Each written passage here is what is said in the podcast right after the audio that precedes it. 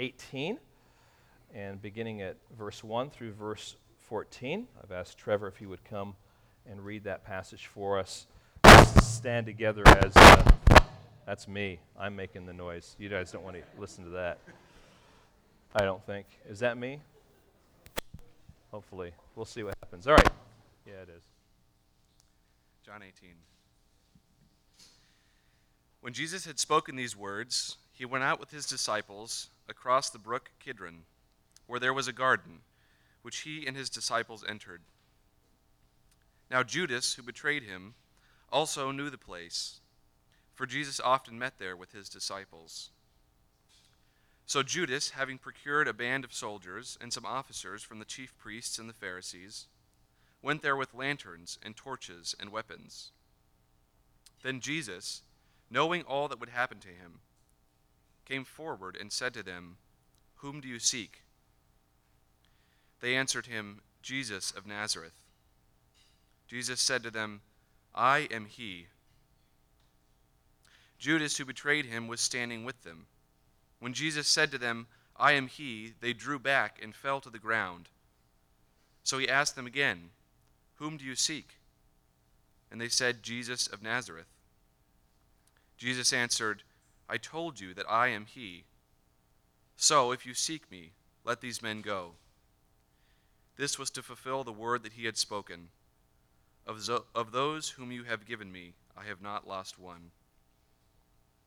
Then Simon Peter, having a sword, drew it and struck the high priest's servant and cut off his right ear. The servant's name was Malchus. So Jesus said to Peter, Put your sword into its sheath. Shall I not drink the cup that the Father has given me?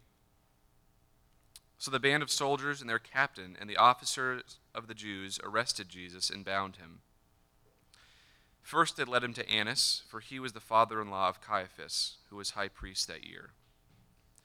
It was Caiaphas who had advised the Jews that it would be expedient that one man should die for the people. Thank you. You? Okay. It is me. We'll see if we can stop that from happening. All right. Today, as you know, is a day we've set aside, among other things, to celebrate and to honor our moms. And um, this isn't going to work.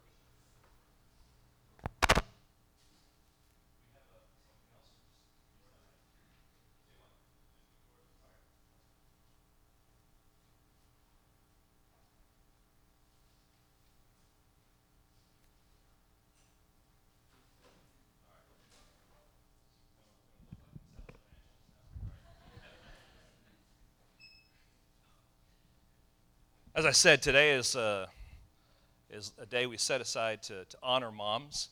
And um, it's a day to thank them for the ways that they have loved us through the years, for their, their cooking, great meals, for caring enough to pick out clothes that match, and for washing our faces, for being a shoulder to cry on when we failed or when life's troubles have overwhelmed us, for, for believing in us when others would not, for challenging us uh, to greater things, for words of encouragement, for words of correction when we needed it, for teaching us about God and about life, for helping us with our ABCs and our one, two, threes, for changing our diapers and washing our clothes, for teaching us how to brush our teeth and tie our shoes. And we could just go on and on and on, just talking about ways that um, we remember the influence of mom in our lives. And so there is so much more. But I think probably the memory that impacts moms the most is the memory of the first time they laid eyes on their little one.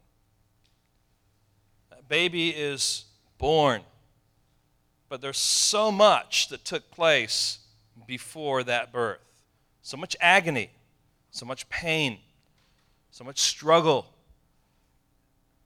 But Jesus, in like manner, was talking with his disciples about that kind of day. It's a day that begins a time of sorrow, that would turn to a time of joy. If you look at John chapter 16, it will remind you of what Jesus said to the disciples in the upper room. John chapter 16, verse 20 through 22. Jesus says, Truly, truly, I say to you, you will weep and lament, but the world will rejoice. You will be sorrowful, but your sorrow will turn into joy. When a woman is giving birth, she has sorrow because her hour has come. But when she has delivered the baby, she no longer remembers the anguish for joy that a human being has been born into the world. So also you have sorrow now but I will see you again, and your hearts will rejoice, and no one will take your joy from you. Now, Jesus has been speaking about the hour throughout his gospel, in particular throughout John's gospel. If you want to turn with me in your Bibles, just note at the wedding in Cana, chapter 2 of John's gospel, and verse 4, Jesus turns to his mother and says, Woman, the hour, uh, what does this have to do with me? My hour has not yet come. A couple of chapters later, when Jesus is with the, uh, the woman of Samaria, we call her the woman at the well, chapter 4, verse 21, Jesus says to her, Woman, believe me, the hour is coming when neither on this mountain nor in Jerusalem will you worship the Father. There's an hour. The hour hasn't come, it's on its way. And then in John chapter 5, Jesus is speaking to the religious leaders in the temple, and he says, Truly, truly, I say to you, an hour is coming and is now here when the dead will hear the voice of the Son of God, and those who hear will live. Chapter 12, verse 23, some Greeks, some eager Greeks have come. They want to see Jesus and talk to him. And Jesus answers them in verse 23 The hour has come for the Son of Man to be glorified. And then continuing on in that chapter, verse 27 Now is my soul troubled, and what shall I say? Father, save me from this hour, but for this purpose I have come into, or I have come to this hour. He, he came to this hour. What is this hour? Well, again, in chapter 17 and verse 1, this is Jesus in his prayer after being with the disciples in the upper room. When Jesus had spoken these words, he lifted up his eyes to heaven and said, Father, the hour has come. Glorify your Son, that the Son may glorify you. Now, this hour is not a single point in time. Just like we would talk about a, a woman in childbirth, we don't just think about that time when the baby comes out. It's, it's broader than that. It's a series of events. It's pain, it's struggle, it's birth, it's joy. And so, what we have here when we think about Jesus' hour is these series of events, these specific series of events of this, this particular time of suffering.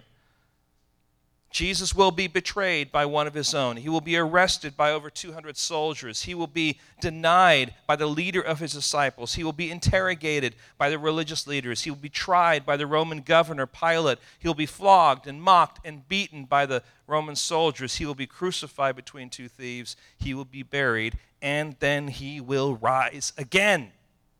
This is all part of this hour. And so we call this the passion of the Christ, the hour of his sorrow, this hour that will turn into celebration of joy. Friends, it is the greatest story ever told.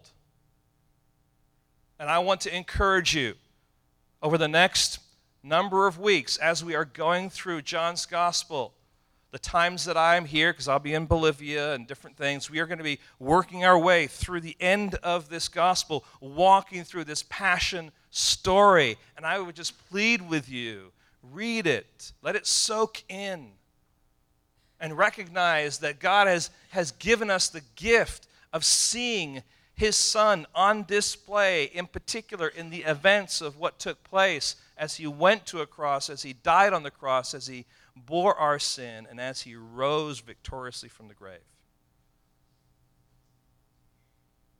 Now, we need to think a little bit about the setting that is in this text.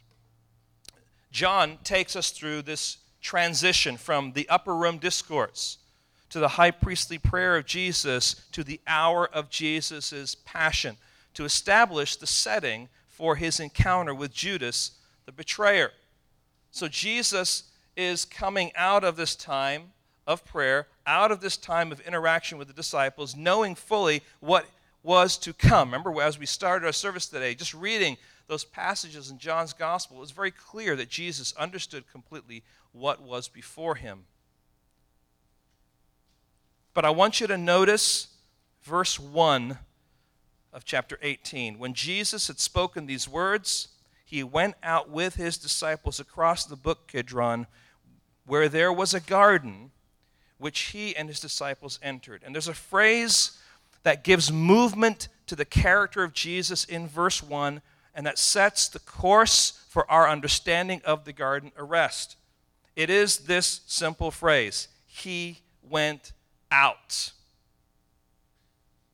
Now, I want you to think about that.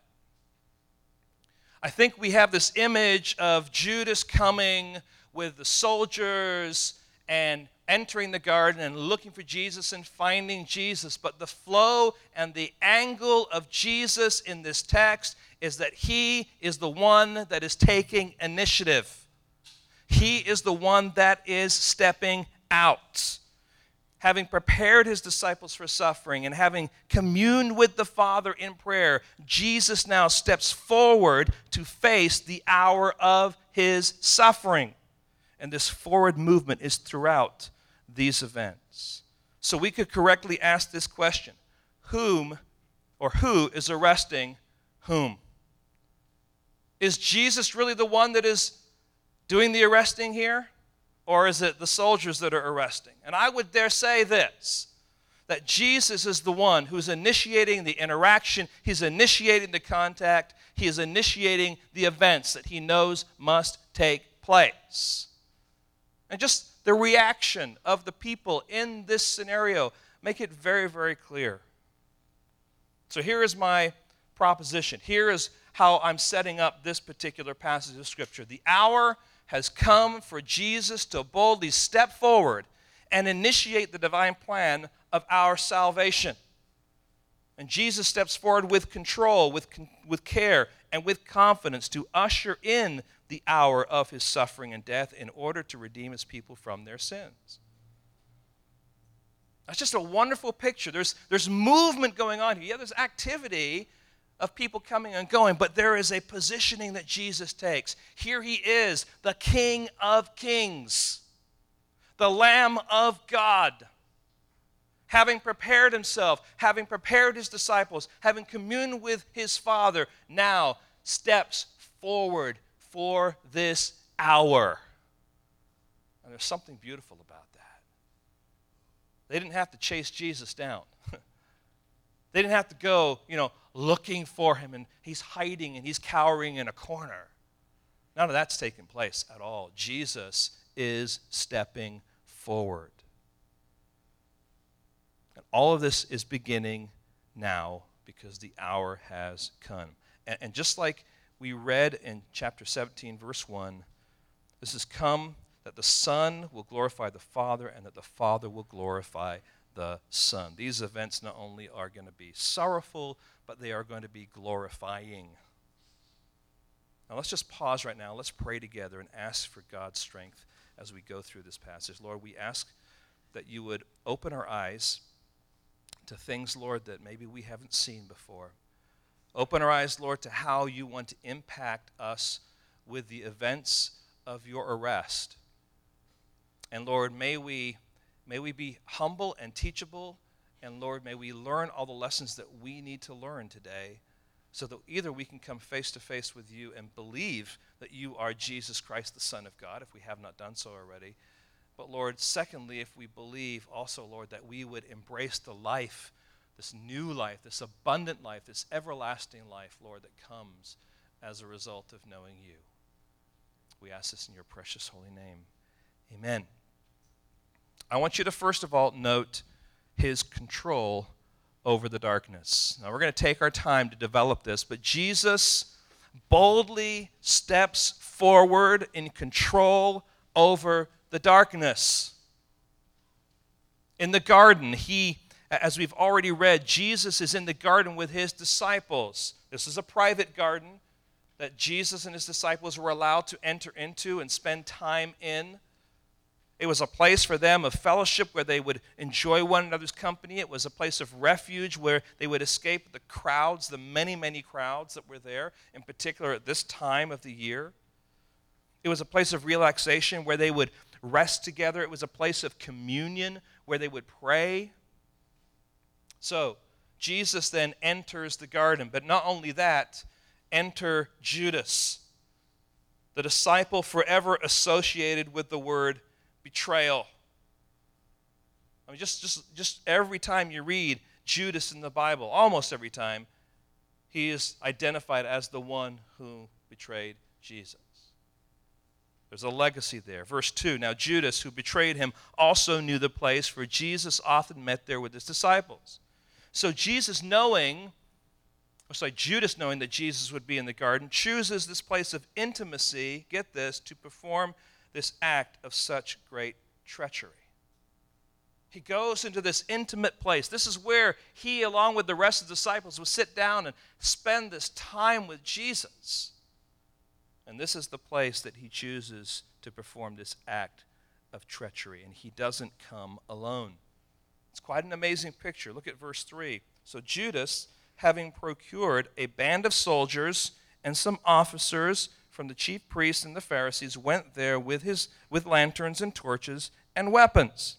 Now, Judas comes with two groups a band of Roman soldiers.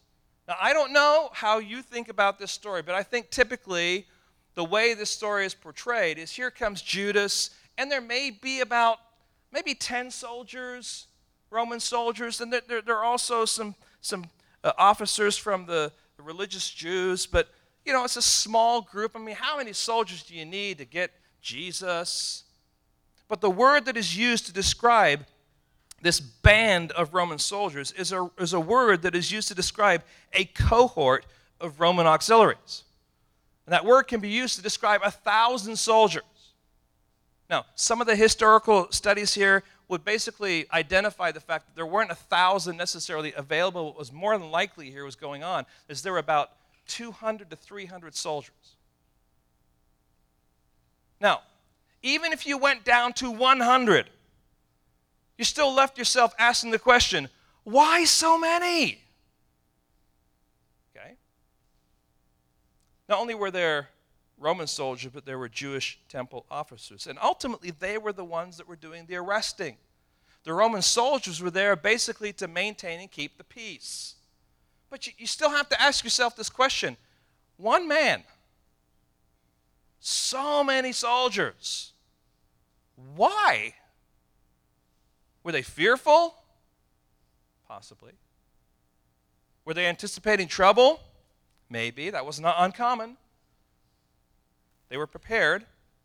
But there's some irony going on in this passage also.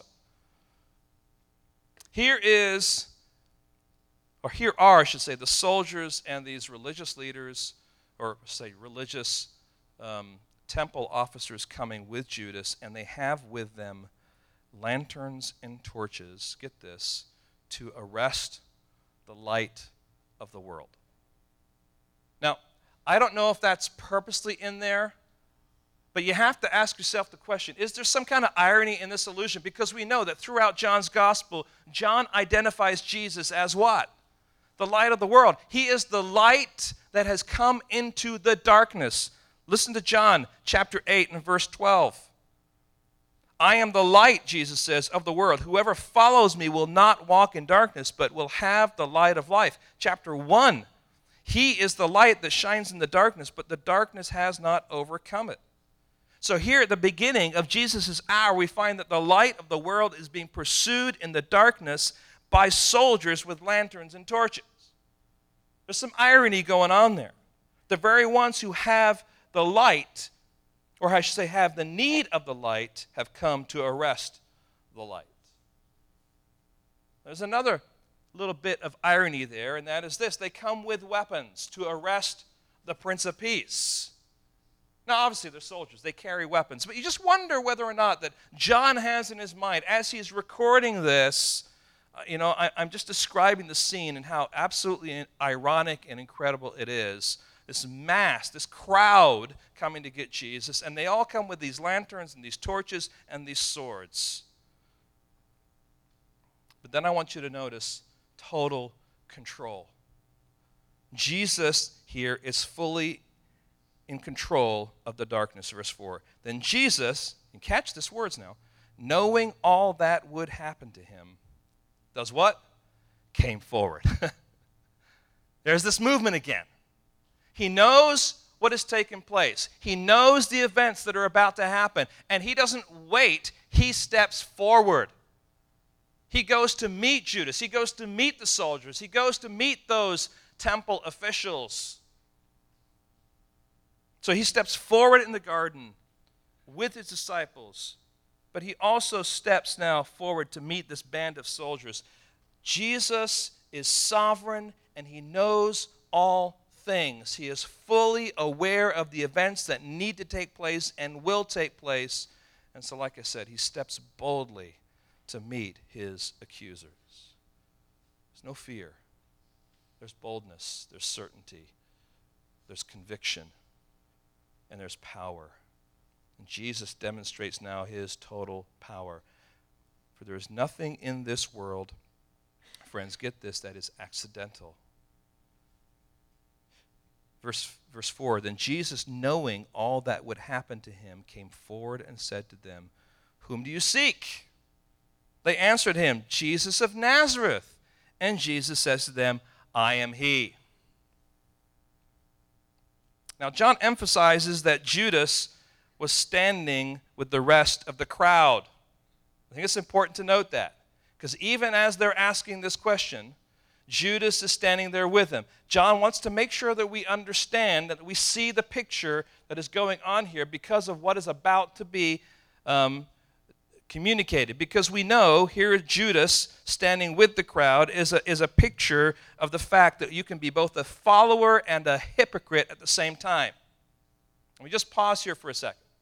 It is possible and it is common for people to claim to be a follower of Jesus Christ, to be in the context of a church fellowship for years and just maintain that pretense, but know in their heart that they're not really a child of God. And I think it's very, very clear here that Judas didn't have some kind of a strange experience and abandoned Jesus. I think he knew all along that he never was a true follower at all. That's evident in some of the things that he says and does along the way. And especially here, the fact that he betrays Jesus for 30 pieces of silver. So, how is it possible that someone could be a part of God's church for a significant amount of time and claim to be a follower, but all the time know that they are just fooling everyone around them? That's a tough question, isn't it? It's also important here for us to notice that, uh, to recognize the impact of that truth uh, with what happened with Judas as well as the others when Jesus said, I am he. Notice again what it says Judas, who betrayed him, was standing with them. Verse, that's verse 5 toward the end of it. And when he said to them, I am he, they drew back and fell to the ground. It says here, they drew back and fell to the ground. They drew back when Jesus spoke and fell to the ground. What kind of picture is that? Let me, the best way I can, I can explain this is this. Have you ever tried to scare someone before? All right, let's just say because we all know we're Christians and we're kind in here, that you're not trying to scare anyone, but you happen to come around the corner and someone's minding their own business and all of a sudden they see you and it's like, ah! I think I've told you this before, but there's a guy at our office by the name of Lionel. He's our night cleanup guy. And um, uh, this happens all the time. I mean, and I, I, try not to do it, but I'm, I'm there usually on Saturdays in the evening, and he's in there, and he's vacuuming away, and he's got the earbuds in, and I'm trying to maybe go to the restroom or just walking out or whatever it might be, and he's there, and I'm thinking, all right, I got to get by this guy, but I do not want to scare him. But sure enough, you know, I have to somehow get his attention. But he's in another world, and as soon as he sees me, he's like, oh. And one time, man, he was like, oh, man. He's like, oh, I almost got a heart attack. I wasn't meaning to do that, but there's a sense in which that surprise is impactful to him. Okay? Now, what is going on here? Jesus doesn't just say, I am he. The actual Greek word says, I am. He says, I am. And that expression, I am, goes all the way back into the Old Testament where, where God is, is interacting with Moses. And Moses is saying, How can I how can I do this? What will I say? And God says to Moses, Moses, tell them that I am has sent you.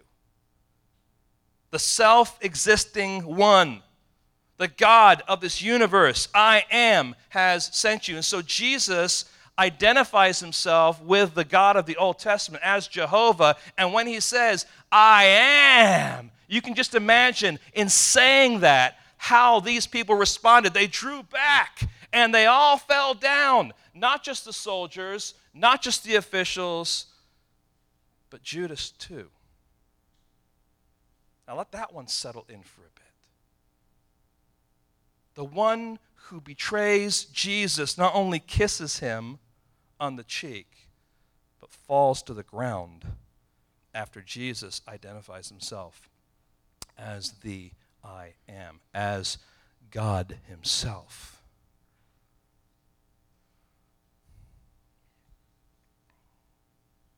Now, he's clearly wanting those arresting him to know whom it is that they are arresting. I would say that's the first reason he does this. I would say, secondly, it's also an act of mercy. Let me explain what I mean. If Jesus is identifying himself as the I am, and these people are responding in that way, they are still getting up from that falling down, which means that they are alive, even though apparently they've had an encounter with God, and they still have an opportunity to do what? To repent, to acknowledge, to worship.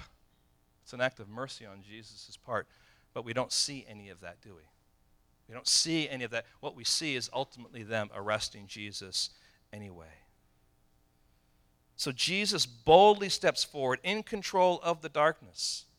He's fully aware of what's going on, fully aware of the darkness, fully aware of the attitudes and the, the, the, purposes of man to get him and to grab him and, and to, to put him on trial. All that he is aware of, but he's fully in control of it. And so he boldly steps forward into that darkness. But he also boldly steps forward, secondly, to care for his disciples.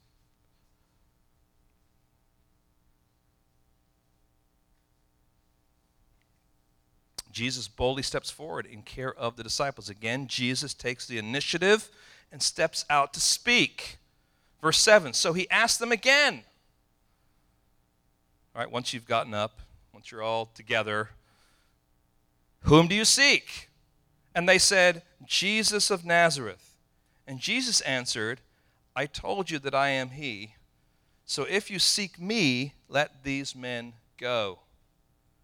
This was, and this is kind of like parenthetical, this is John now narrating, giving us an understanding of what was going on.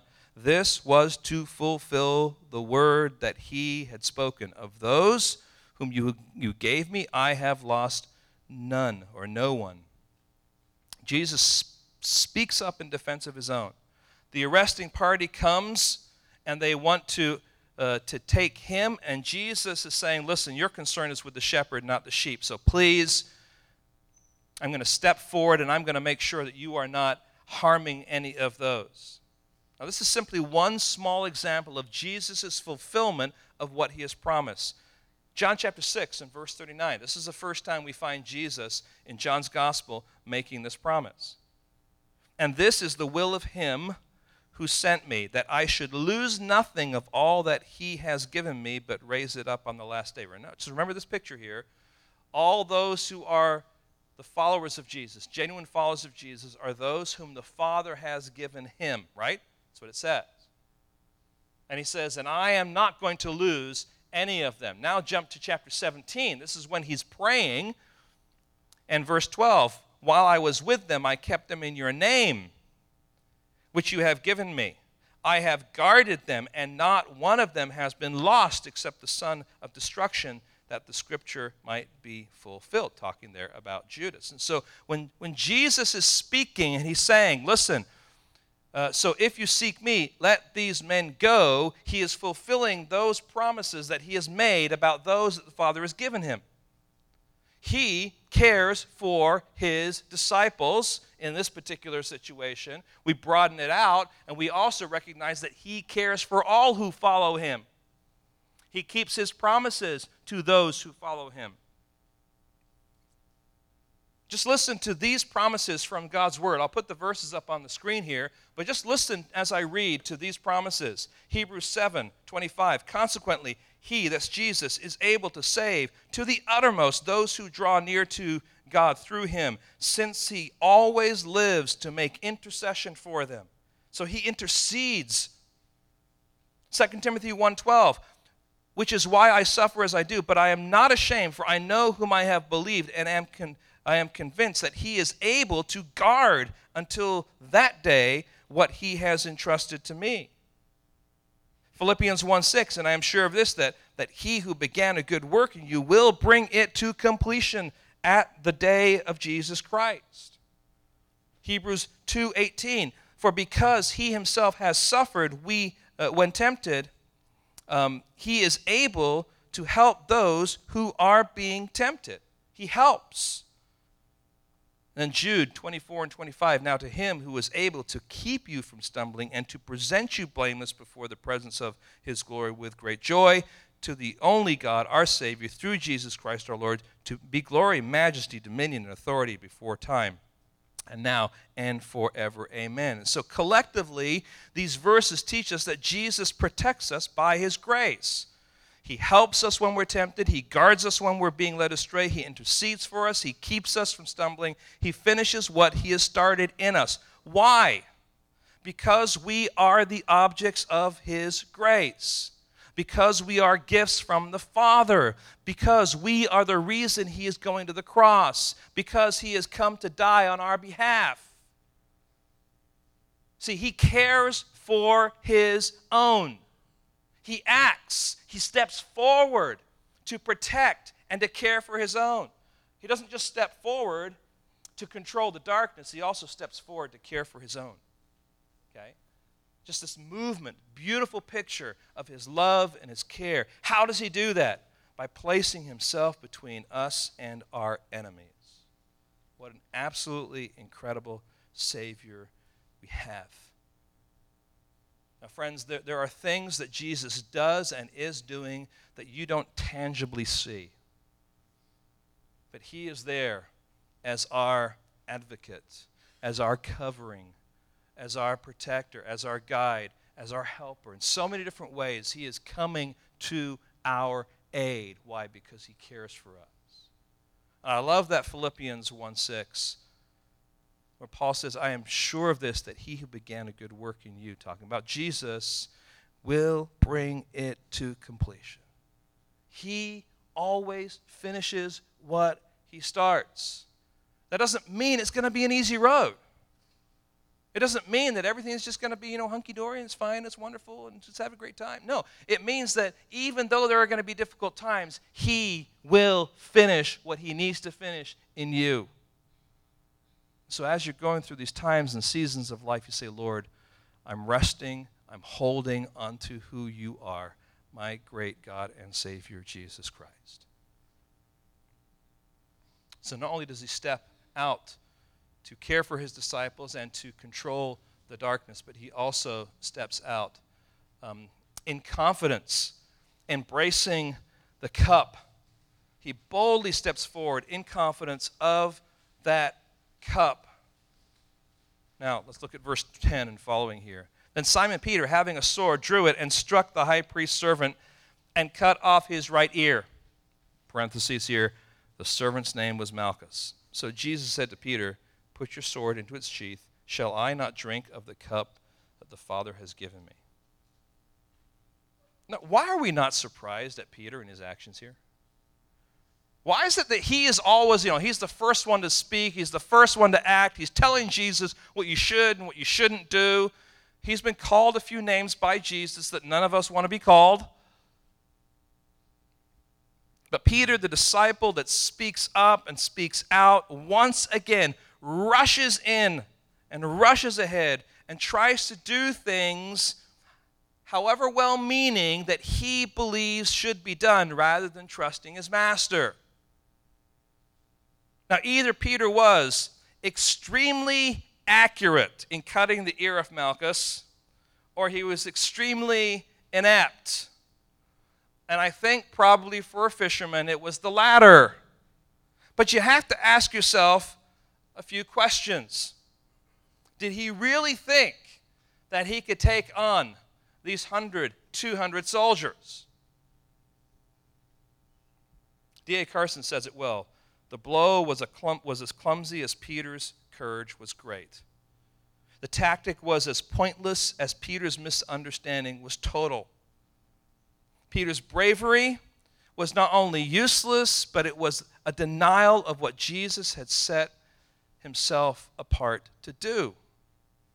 Now, John doesn't necessarily bring this out, but that's why we took time to, to think through what Mark says in his gospel in revealing Jesus' interaction with the disciples, saying, This is what's going to happen to me. So clearly, Peter had understood this is what's going to happen to, to, to Jesus.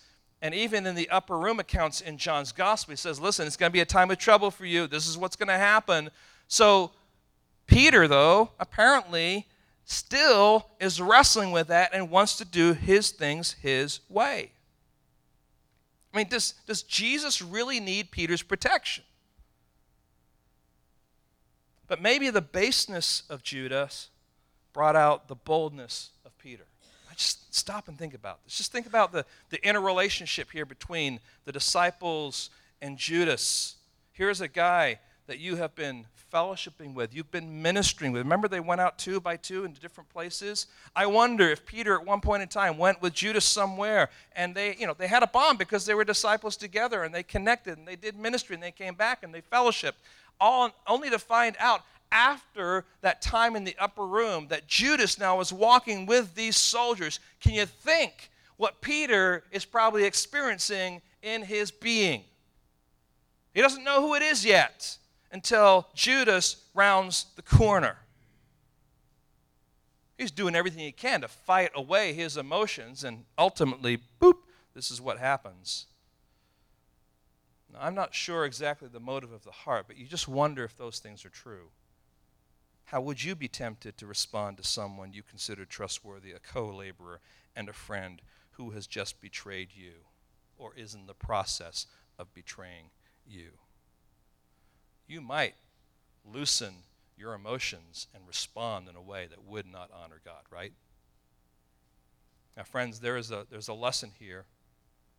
And the first lesson I want us to notice here is this there is this danger of holy zeal. Now, this is something we, we need to pull out of this passage. We need to recognize there's, there's a caution here that we should pay attention to. That there may be times in our Christian lives when we will be tempted to strike out in holy zeal. Let me give you a couple of examples. It may take place when we feel like the name of Jesus is being desecrated. Have you ever been to like a ball game or maybe to a restaurant or someplace and there's someone around you that is just like yappity, yappity, yapping. Every time he's yappity, yapping, he's taking the Lord's name in vain. He's just yakking away, and you're just like, I can't put up with this. And what potentially could happen is in your holy zeal, you respond in the flesh. It takes place when vandalism or interference takes place because we're trying to build the church of God. And I praise the Lord, we haven't had much experience of this. We haven't had, like, you know, cars broken into or any damage take place. Um, but there's always the potential of that. And, and, and, how would we respond? Because ultimately, people are making a statement more than they are just vandalizing. It takes place when those who oppose the work of God seek to undermine it through slander and accusation. And friends, it's so easy for us to allow those, I want to say, spiritual justifications to rise up in physical violence. And we will justify it with a holy zeal. And friends, we must be very, very careful that, that rather than allowing a, a, a physical response, of physical force, there should be a response to call in the spiritual armies to accomplish what God desires to accomplish. Now, friends, there's a balance there between what is appropriate and right and just in a nation where there is rule and order. That's one thing. There's a whole other dynamic where we say this is certainly spiritual and religious persecution. And how are we going to respond? Are we going to respond in kind or are we going to respond in a Christ like way? So there's some lessons here. I think we glean that from, from what Jesus says here to Peter. This is not a time to pull out your sword, Peter. This is a time for me to humble myself and confidently step forward to embrace the cup that God the Father has for me. Right? Peter's saying no. Jesus is saying, oh, but I have to. Peter's saying, you can't. And Peter says, or Jesus says, I must and I will. So put it away. Totally and completely in control, totally stepping out and stepping forward to embrace this cup. And so Jesus, secondly, here then has this confidence in this cup, this confidence in the wrath of God. Now, there are two cups that are talked about in Scripture, generally speaking. There's the cup of salvation, and that would be Psalm 116, verse 13. I will lift up the cup of salvation and call on the name of the Lord. There's also the cup of God's wrath. But get this every person who ever lived shall drink from one of these cups. They will either, if they're a believer, drink from the cup of salvation, and if they're an unbeliever, ultimately they will drink from the cup of God's wrath. An unbeliever will stand in that day having no hope and no leg to stand on and will receive fully and completely the wrath of God. Those who believe, those who have embraced Jesus Christ as their Lord and Savior, they will stand uh, because they have drunk the cup of salvation, and ultimately, those who drink the cup of salvation by God's grace will drink of it only, get this, because Jesus drank of the cup of God's wrath in their place. And Jesus is willing to drink the cup of suffering so that we can satisfy our thirst at the cup of salvation. The point is that Jesus is boldly stepping out with confidence in the cup as a means or as the means necessary to satisfy God's wrath. He wants to take it on. He embraces it. He's confident that this is what must take place. And so the cup of God's wrath is the necessary aspect of Christ's death on the cross. It's the pouring out on Jesus the sin of mankind. Now, some of you may have seen the movie The Passion of the Christ. But there is a flaw in that movie. I don't mean a technical flaw. I don't mean a flaw storyline. It's a whole other thing. You cannot, by means of TV or movie or video, portray the impact and the power and the weight and the significance of the wrath of God that was poured out on the Son of God. You can't do it. It's too huge. It's too, it's too um, magnificent. But, friends, that is what he has done for all of us. He has taken our place, he has embraced on his shoulders the wrath of the Father, and that ultimately is the means by which our sins have been purged. It is also the turning away of the Father, his face, away from the Son, as Jesus Christ hangs as that sacrifice once for all. So Jesus takes upon himself the, the wrath of the Father so that we don't have to. God's wrath must be satisfied either on those who are unbelievers or on the perfect Son of God, the perfect sacrifice, Jesus Christ himself.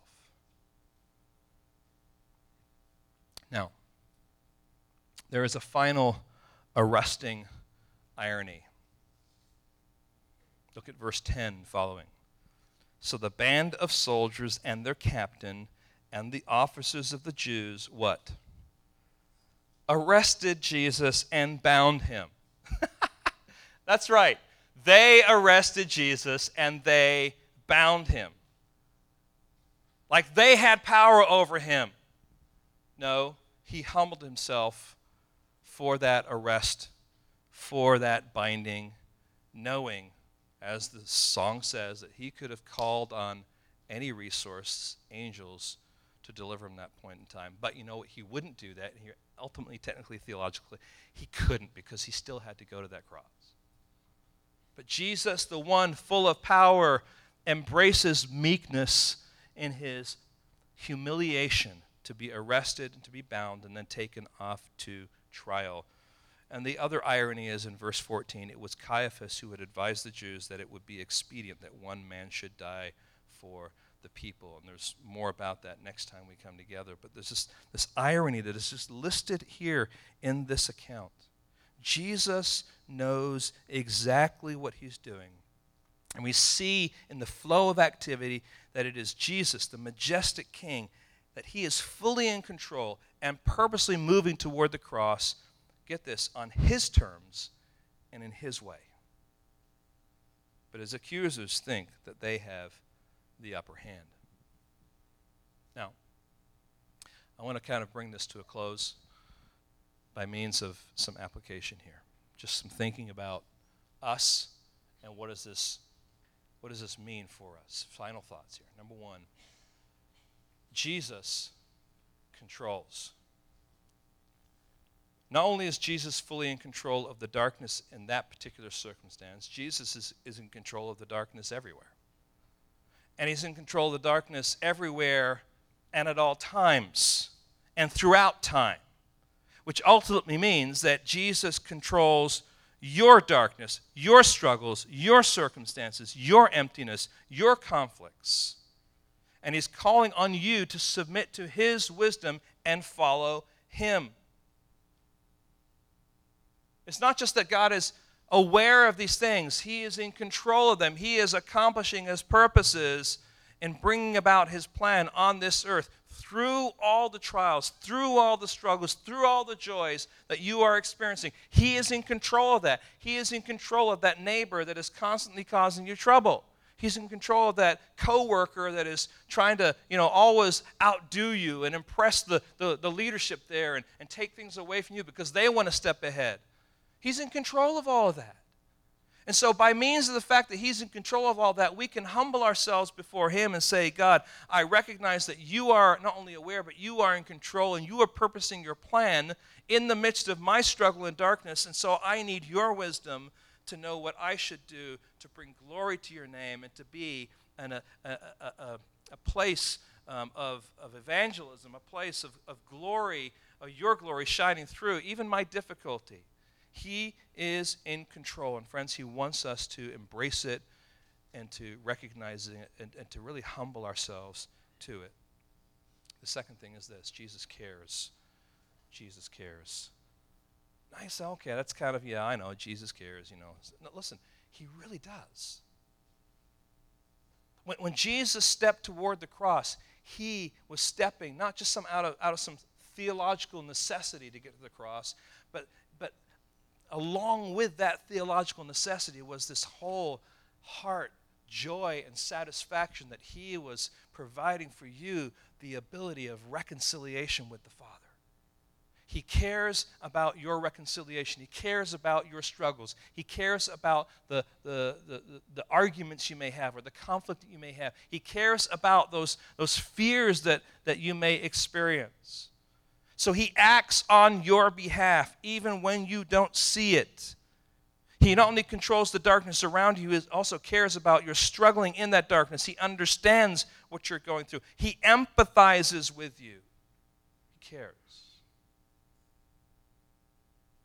And the last thing is this we've touched on it a little bit. Jesus completes. He always finishes the job. He always finishes what he starts. And he, right now, if you're one of his children, he is in the, the process and in the business of drawing you further to himself, of, of conforming you to be more like Himself, and He's using all different avenues and vehicles to do that in your life. And so when you're going through a difficult time of trial, what does James say? Count it all what? Joy. How in the world can James say, Count it all joy when I'm facing this difficult trial? And by the way, it's not just kind of like, well, it's joy. It's like, all right, here, here's the trial, but you've got to wrestle it down into this joy category and push it there. And what gives you the ability to wrestle and to push it down into that place? It's the certainty that Jesus Christ is not finished his work in you. He is in the process of completing it in you. And so I force it down to the joy category and I shift my thinking. I say, okay, I put it in the joy category. And now he adds to that, you know, patience and steadfastness for all the things that are there. He is at work, completing what he has started. And so we're able to apply all these principles from God's word, from all these different places, because we know and we're confident that Jesus completes what he starts. Now, let me just talk to you about some of that. Some of you are going through trials. Some of, go, some of you are, are having difficulty in marriage. There's conflict, there's struggle. Some of you are, are facing financial difficulty. Some of you are, are, are looking for work, and, and there's just, I mean, there's all sorts of difficult things going on. But get this Jesus is in control of all that. Jesus cares about you in the midst of all that. He has not abandoned you, He will not abandon you. And in the midst of all that, what is he doing? He is working on your completion.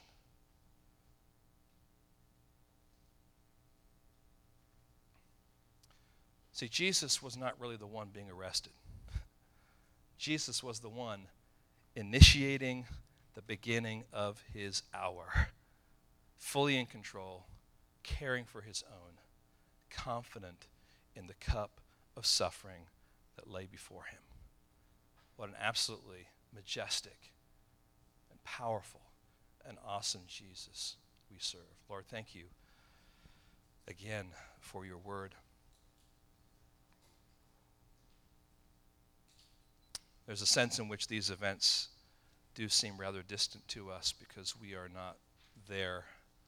And yet, Lord, the blessing of your word takes us there through the gospel writers. And Lord, we, we, just, we just see who you are, Lord, not just simply as, as a victim under the, uh, the, um, under the arms of this Roman tyranny, but Lord, as the majestic King of Kings, regally going through, Lord, this time of suffering to the cross. How amazing you are. Even in your humanity, even in your suffering. You demonstrate a poise that is rooted in the eternal purposes of the Godhead. You know what you came to do. You communicated that to those whom you loved, and you pressed on, even in the difficulty and the suffering that you would face, to accomplish the plan of redemption, to bring reconciliation, and to bring life to those who would believe. And Lord, this morning I wonder if there are those who would maybe identify with Judas here this morning, who may have been a part of, of the body of Christ in some way, shape, or form, over the last number of years or maybe even months, who, who claim to be a follower of Jesus Christ, who, who have the, the image of that, who, who have the habits of that, but they in their heart know that they are not one of yours. And if the right circumstances came around where they could be freed or liberated and they would be exposed, Lord, that they would do that. Lord, I, I pray for that person today. I pray for your mercy and your grace that still speaks to that person in such a way that you say, I am He. Will you worship me? Will you bow down before me? Not just cower and be blown away by who I am, but that you would come and be reconciled to me.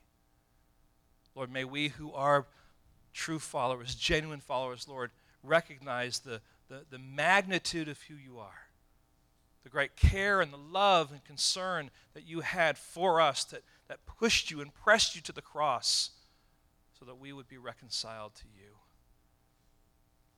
Lord, may we be in awe of that. May it feed us. May it give us fuel, Lord, to face those challenges that are before us, knowing that you care, knowing that you're in control. And Lord, may your confidence spill over to us that we would also be confident in the fact that you have been the recipient of your Father's wrath and that we are sheltered by your righteousness.